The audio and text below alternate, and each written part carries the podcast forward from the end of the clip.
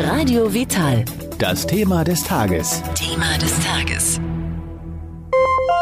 Der folgende Beitrag wird präsentiert von Vivani. Schokoladenkunst in feinster Bioqualität. Einfach zurücklehnen, zuhören und genießen. Zum Tagesthema begrüßt Sie Michael Kiesewetter. Bei uns geht es heute um Würmer, ganz genau um Blutegel. Diese Tiere werden medizinisch eingesetzt. Wie das genau funktioniert und was mit diesen Tierchen passiert, das sagt uns unsere Heilpraktikerin Christine Görlich aus Potsdam von der Praxis Wegweise. Die Blutegel gehören zu den ausleitenden Therapieverfahren und die gibt es seit vielen tausend Jahren. Das muss man einfach so sagen. Die Blutegel selber ähm, wurden auch hunderte von Jahren ähm, genutzt. In unserem Kulturkreis gab es eine Hochzeit Anfang des 19. Jahrhunderts. Da wurde es dann allerdings ähm, so übertrieben genutzt, dass ähm, Patienten tatsächlich auch Schaden davon nahmen und Raubbau an der Natur gemacht wurde. Es gab letztendlich dann kaum noch Blutegel. Damit ist die Therapie dann äh, spätestens auch mit Erfindung von Desinfektion, Pathologie. Man kann sie nicht desinfizieren, sterilisieren und damit sind sie auch nicht mehr keimfrei am Patienten einzusetzen.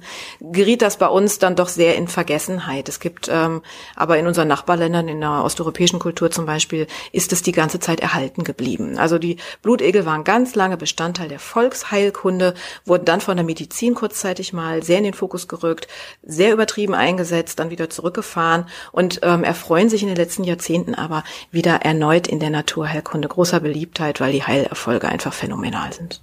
Was ist denn äh, der Blutegel eigentlich für ein Tier? Der Blutegel ist tatsächlich ein Wurm. Also ähm, so sehr man auch manchmal als Therapeut eine emotionale Beziehung zu diesen Tieren aufbaut, weil sie so unglaublich tolle Arbeit leisten.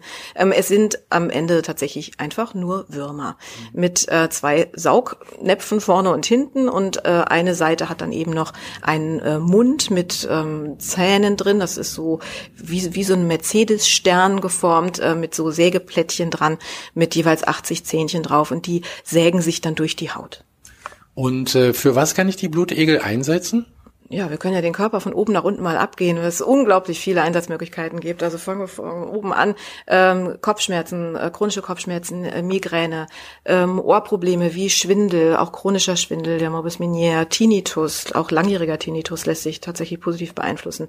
Dann natürlich alles, was mit dem Bewegungsapparat zu tun hat, von unklaren Schmerzsyndromen an der Wirbelsäule angefangen, über ganz konkret tatsächlich rheumatische Erkrankungen. Die größten, äh, die äh, größte klinische Studienlage gibt es tatsächlich im Bereich der Gonarthrose und Rizarthrose, also Knie- und Daumenentzündungen ähm, im Gelenk. Da gibt es einfach viele Studien, die die Wirksamkeit belegen. Ähm, wir haben es aber auch eben bei allen anderen Sachen. Alle chronischen Prozesse, die mit Entzündungen am Bewegungsapparat einhergehen, lassen sich positiv beeinflussen. Arthrosen, Arthritis, wahnsinnig gute Erfolge. Chronische Entzündungsprozesse überall am Körper und der ganze Bereich der ähm, Venenerkrankungen. Also von Krampfadern angefangen über die Thromboseprophylaxe bis hin zu oberflächlichen Thrombosen behandeln. Alles. Und ähm, wie, wie funktioniert das dann? Also wenn ich, ich stelle mir das jetzt gerade ein bisschen eklig vor, ist das so eklig, wie ich es mir vorstelle? Ähm, also es gibt da sicherlich persönliche äh, Unterschiede, wie man das wahrnimmt. Ähm, ich habe am Anfang auch ein bisschen Vorbehalte gehabt und habe dann aber trotzdem im Rahmen eines äh, einer Weiterbildung über Ausleitverfahren auch die Blutegel kennengelernt und war auf einmal wahnsinnig fasziniert davon.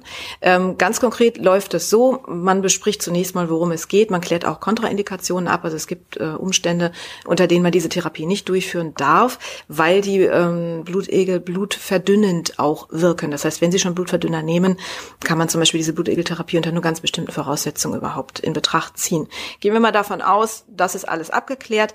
Ähm, Sie haben als Beispiel chronische Schmerzen in der Lendenwirbelsäule.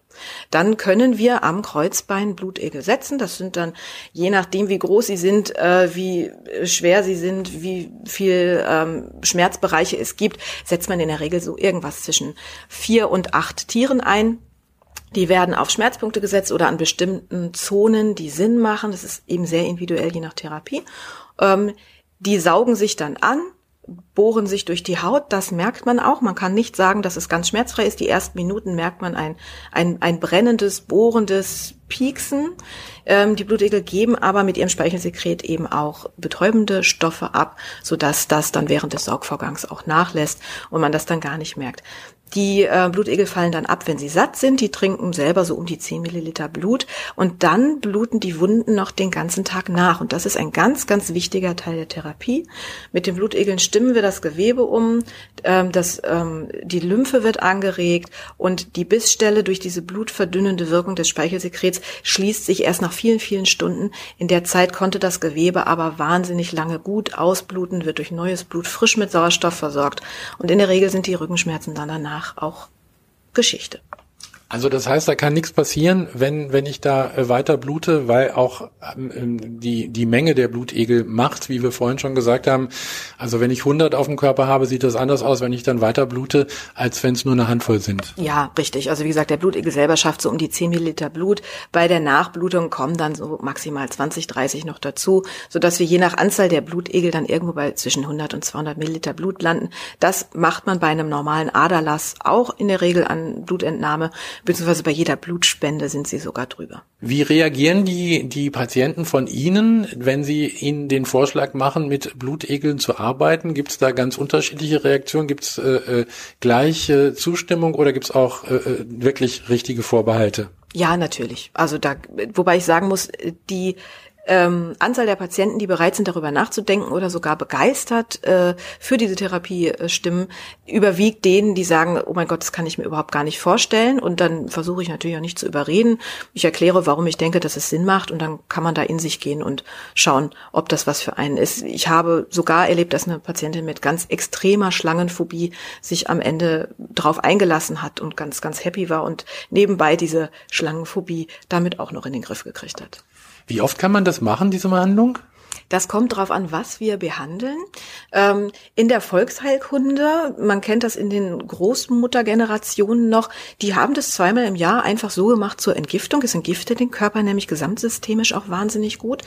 Ähm, wenn wir jetzt eine ganz akute Situation haben, dann kann es sein, dass man innerhalb von einer Woche tatsächlich mehrmals setzt.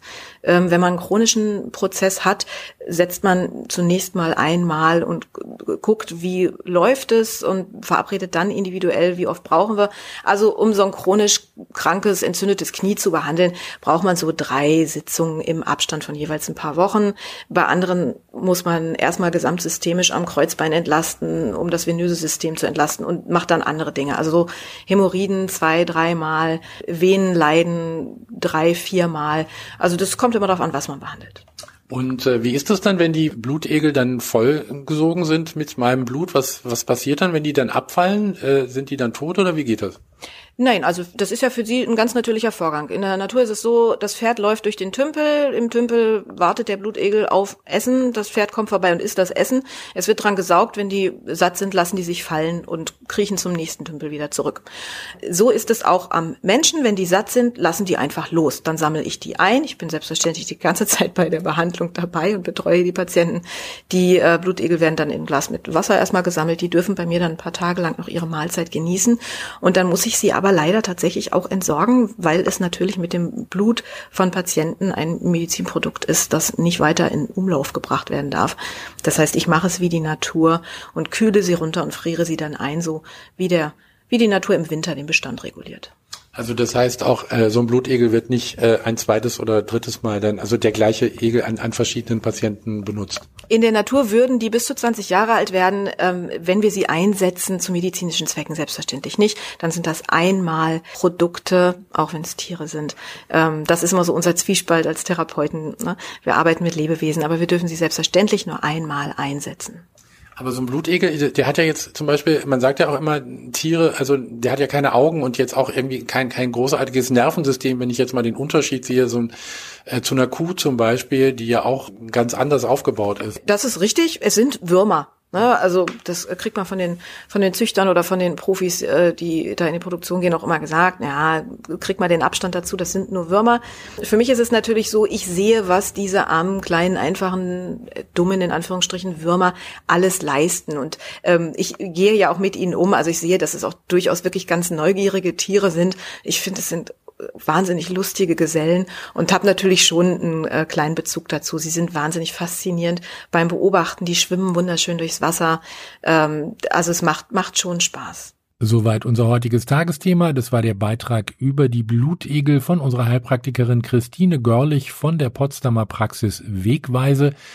Bei dieser Art der Behandlung kann man natürlich zweigeteilter Meinung sein, aber für manche Leute kommt das in Frage, wenn sie denn schon viele andere Dinge probiert haben und nichts anderes mehr geholfen hat. Ob das für mich das Richtige wäre, das muss jeder selbst für sich entscheiden. Der Beitrag ist beendet. Der Schokoladengenuss geht weiter. Mit Vivani, der Schokolade aus deinem Bioladen. Radio Vital. Wir haben die Experten zum Thema Gesundheit.